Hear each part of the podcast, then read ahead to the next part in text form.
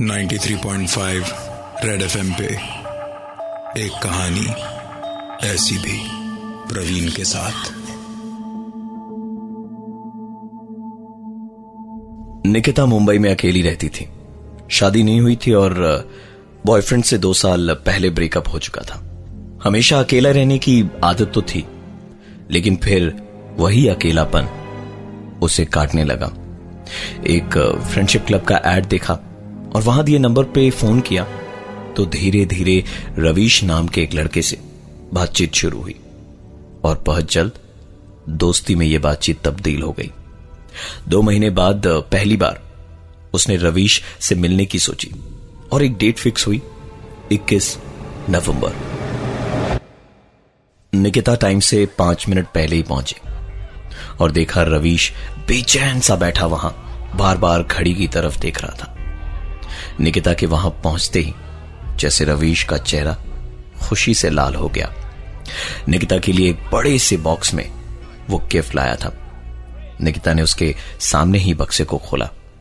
उसमें एक बड़ा सा, एकदम असली सा दिखने वाला एक स्टफ़ टॉय डॉग था। जल्दी जल्दी डिनर खत्म करके काफ़ी देर तक दोनों नरीमन पॉइंट पे बैठे और फिर बैंड्रावर्ली सीलिंग से जब निकिता ड्राइव करके घर वापस जा रही थी तो अपनी गाड़ी में सिर्फ़ रवीश के डिओड्रेंट की महक उसे आ रही थी। पता नहीं क्यों बड़ा अजीब सा महसूस हो रहा था उसे। जिस गाड़ी में रवीश बैठा ही नहीं, उसमें उसके डीओ की महक कहाँ से आ रही थी? रवीश के डीओ की महक इतनी तेज थी। मानो जैसे वो उसके बगल वाली सीट पे ही बैठा हो। निकिता ने तुरंत अपनी गाड़ी रोकी और थोड़ी सी ताजी समंदर की हवा लेने, वो गाड़ी से नीचे उतरी। समंदर की ताजी हवा रात के वक्त बहुत अच्छी लग रही थी। उस ठंडी हवा में खड़े खड़े कब निकिता रेलिंग के पास पहुँच गई उसे पता भी नहीं चला। उसका ध्यान टूटा तो हड़बड़ा के वापस गाड़ी में बैठी। डीओ की महक तो जा चुकी थी, लेकिन एक आवाज़ ने उसका ध्यान बटाया।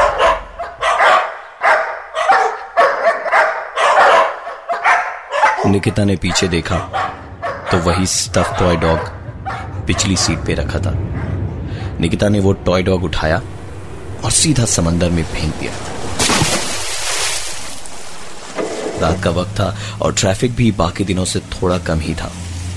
निकिता ने बहुत स्पीड में गाड़ी चलाई और दस मिनट बाद जब अपने घर पहुँची तो उसने जो देखा, उसका कोई भी कारण उसको समझ में नहीं आया। निकिता का बिस्तर कीला था और दीवारों पर कुत्ते के पैरों के निशान थे। निकिता बुरी तरह से डर चुकी थी। उसने तुरंत रवीश के नंबर पे फ़ोन मिलाया। तो दूसरी तरफ़ से सिर्फ़ एक ही आवाज़ आई। The number you are trying to call is currently not reachable. Please try again later. Nikita को समझ आ गया था कि अकेले रहने में खतरा है। उसने अपनी एक फ्रेंड को फ़ोन करके बुलाया रात को उसके घर रुकने के लिए। और थोड़ी देर बाद ही डोरबेल बजी। बाहर सौम्या खड़ी थी। अपने कुत्ते रॉक्सी के साथ। निकिता को एक पल के लिए सीलिंग और अपनी गाड़ी का पूरा किस्सा याद आ गया। लेकिन सौम्या को सामने देखकर उसकी सांस में सांस आई। रॉक्सी को बाहर हॉल में ही बाँध दिया और दोनों अंदर रूम में बैठ के बातें करने लगे। दोनों बातें कर ही रहे थे कि दरवाजे पर एक आवाज़ हुई। सौम्या उठी कि शायद रॉक्सी होगा। सौम्या ने जितना रूम का दरवाज़ा खोला कमरे के अंदर के बाथरूम का दरवाज़ा भी उतना ही अपने आप खोला। पता नहीं निकिता को क्या सूझी कि वो ज़ोर से चिल्लाई सौम्या बंद कर दे दरवाज़ा जल्दी बंद कर दे। सौम्या ने झट से दरवाज़ा बंद किया। और जब दरवाज़ा बंद किया तो साथ ही बाथरूम का दरवाज़ा भी बंद हुआ। अब की बार दरवाज़ा खुरचने की आवाज़ बाथरूम से आ रही थी। दोनों ने हिम्मत करके उस कमरे का दरवाज़ा खोला और दूसरे रूम में चले गए। दूसरे कमरे में जाकर दोनों लेटे कि तकरीबन पाँच मिनट के बाद निकिता का फ़ोन बजा। कॉल किसी अननोन नंबर से था। फ़ोन उठाने पर दूसरी तरफ़ से आवाज़ आई। मैंने इतने प्यार से तुम्हें गिफ्ट दिया और तुमने उसे फेंक दिया। कितनी ठंड लग रही होगी उसे पानी में। मैं मैं थोड़ी देर में ना तुम्हारे घर आता हूँ। देर रात गए। दोनों घर से सौम्या के डॉग रॉक्सी के साथ सीधा भागे पुलिस स्टेशन की ओर। गाड़ी तकरीबन 60 की स्पीड से चल रही थी और गाड़ी का रेडियो भी ऑन था। रेडियो पे आती एक आवाज़ ने निकिता का ध्यान अपनी ओर खींचा। आइए देखते हैं कि हमारे साथ में हमारे अगले कॉलर कौन है। हेलो दूसरी तरफ़ से आवाज़ आई। मेरी दोस्त ने मेरा दिया हुआ गिफ्ट समंदर में फेंक दिया। आप ही बताइए क्या करूँ मैं? रेडियो जॉकी ने उसे समझाया कि हो सकता है कि वो आपसे दोस्ती नहीं रखना चाहती हो या ऑलरेडी उसकी ज़िंदगी में कोई होगा जिसकी वजह से उन्होंने ऐसा किया। हाँ सही कह रहे हैं आप। मैं बात करता हूँ उससे। पर अभी तो वो रास्ते में गाड़ी चला रही होगी। ये रवीश की आवाज़ थी। रवीश की बात खत्म ही हुई थी कि निकिता के माथे से पसीना निकलना शुरू हुआ और उसकी गाड़ी चलना बंद हो गई और साथ ही शुरू हुआ निकिता के फ़ोन का बजना, जिस पे फ़ोन रवीश का आ रहा था। बीच रास्ते में ऐसी हालत में जान पे बनी हो और गाड़ी रुक जाए। तो क्या हाल होता है? ये फ़िल्मों में देखने के बाद आज पहली बार निकिता अपने साथ महसूस भी कर पा रही थी। निकिता की गाड़ी आए दिन खराब होती रहती थी और उसे गाड़ियों के बारे में बहुत कुछ पता था। इसलिए गाड़ी में क्या खराबी है, ये देखने के लिए निकिता गाड़ी से नीचे उतरी। निकिता के गाड़ी से उतरते ही उसे ऐसा लगा, मानो कई सारे कुत्ते उसके ऊपर झपट पड़ेंगे। अंधेरे में कुत्तों की चमकती हुई आँखें और गुर्राने की आवाज़ें। किसी पत्थर दिल को भी डरा देती। निकिता तो शहर में रहने वाली लड़की थी। वो झट से गाड़ी में वापस बैठ गई। निकिता ने गाड़ी दोबारा स्टार्ट करने की कोशिश करी, पर गाड़ी स्टार्ट होने का नाम नहीं ले रही थी।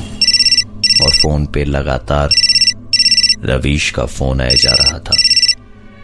इस बीच दो तीन कुत्ते उसकी गाड़ी की बोनट पे चढ़ गए और शीशे में झाँक के भौंकने लगे। निकिता ने पहले तो ज़ोर ज़ोर से चिल्लाना शुरू किया। जब कुछ भी नहीं हुआ तो उसने गाड़ी में ही रखे, लकड़ी के टुकड़े को उठाया। इस बीच निकिता का फ़ोन लगातार बजे ही जा रहा था। सौम्या के लाख मना करने पर भी निकिता कुत्तों को भगाने के लिए गाड़ी से नीचे उतरी कि उसे चारों तरफ़ से कुत्तों ने घेर लिया।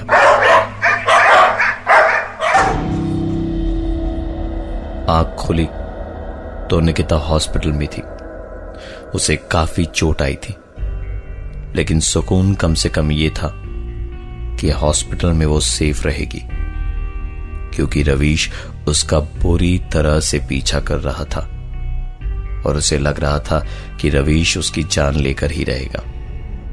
लेकिन कोई अनजान, जिससे बस दो महीने की बातचीत थी और एक मुलाकात, वो उसके साथ ऐसा क्यों करेगा? इसका कोई भी जवाब निकिता के पास नहीं था। उसने ये सारी चीज़ें भुलाकर चैन की सांस ली ही होगी कि उसकी नज़र बगल में रखे, फलों के बास्केट और साथ में रखे उस टफ टॉक पे पड़ी, जिस पर एक कार्ड चिपका था और लिखा था, कितनी भी आवाज़ करे, लेकिन इसको फेंकना मत। हॉस्पिटल से भी आगे पहुंचोगे इस बार। निकिता ने अब देर करना ठीक नहीं समझा और सीधा पुलिस को 100 नंबर पे फ़ोन करके बुलाया। पुलिस आई तो उसने सारी बात पुलिस को बताई और अगले दिन डिस्चार्ज होके घर में जब निकिता आराम कर रही थी तो पुलिस ने रवीश के नंबर की छानबीन करने के बाद निकिता को बताया कि ये नंबर किसी रवीश का ही है, पर निकिता की बातचीत उसके साथ हो ही नहीं सकती, क्योंकि ये नंबर पिछले चार महीनों से बंद पड़ा है। दरअसल रवीश की मौत एक एक्सीडेंट में हुई थी, जब रात को वो अपने कुत्ते को घुमाने के लिए निकला था। सब कुछ सुनने के बाद निकिता चाह के भी पुलिस को कुछ नहीं बोल पाई, क्योंकि आज से चार महीने पहले, एक रात, जब एक पार्टी से निकिता लौट रही थी, एक आदमी अपने कुत्ते को घुमाते वक्त उसकी गाड़ी से टकरा गया था। निकिता भी नशे में थी तो हिट एंड रन के केस से डर के वो वहाँ से भाग गई थी। रवीश वही आदमी था। निकिता को यह पता चलते ही उसके हाथ पाँव ठंडे पड़ गए थे। डर भी इतने किस्म का हो सकता है, ये उसने कभी नहीं सोचा था। उसने अपने किए की माफ़ी मांगने के लिए दोबारा एक कोशिश की। कॉल लॉग में से रवीश का नंबर ढूंढ के उसने बार बार रवीश को फ़ोन मिलाया।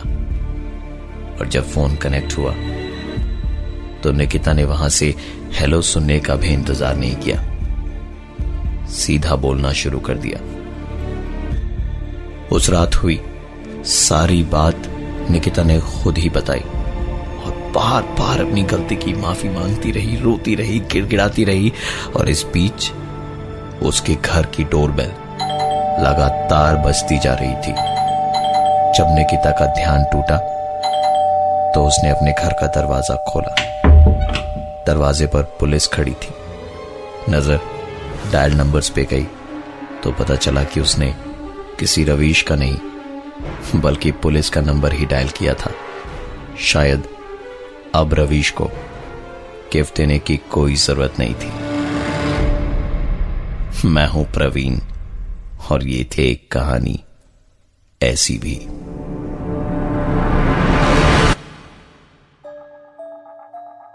Ninety three point five Red FM पे एक कहानी ऐसी भी प्रवीण के साथ।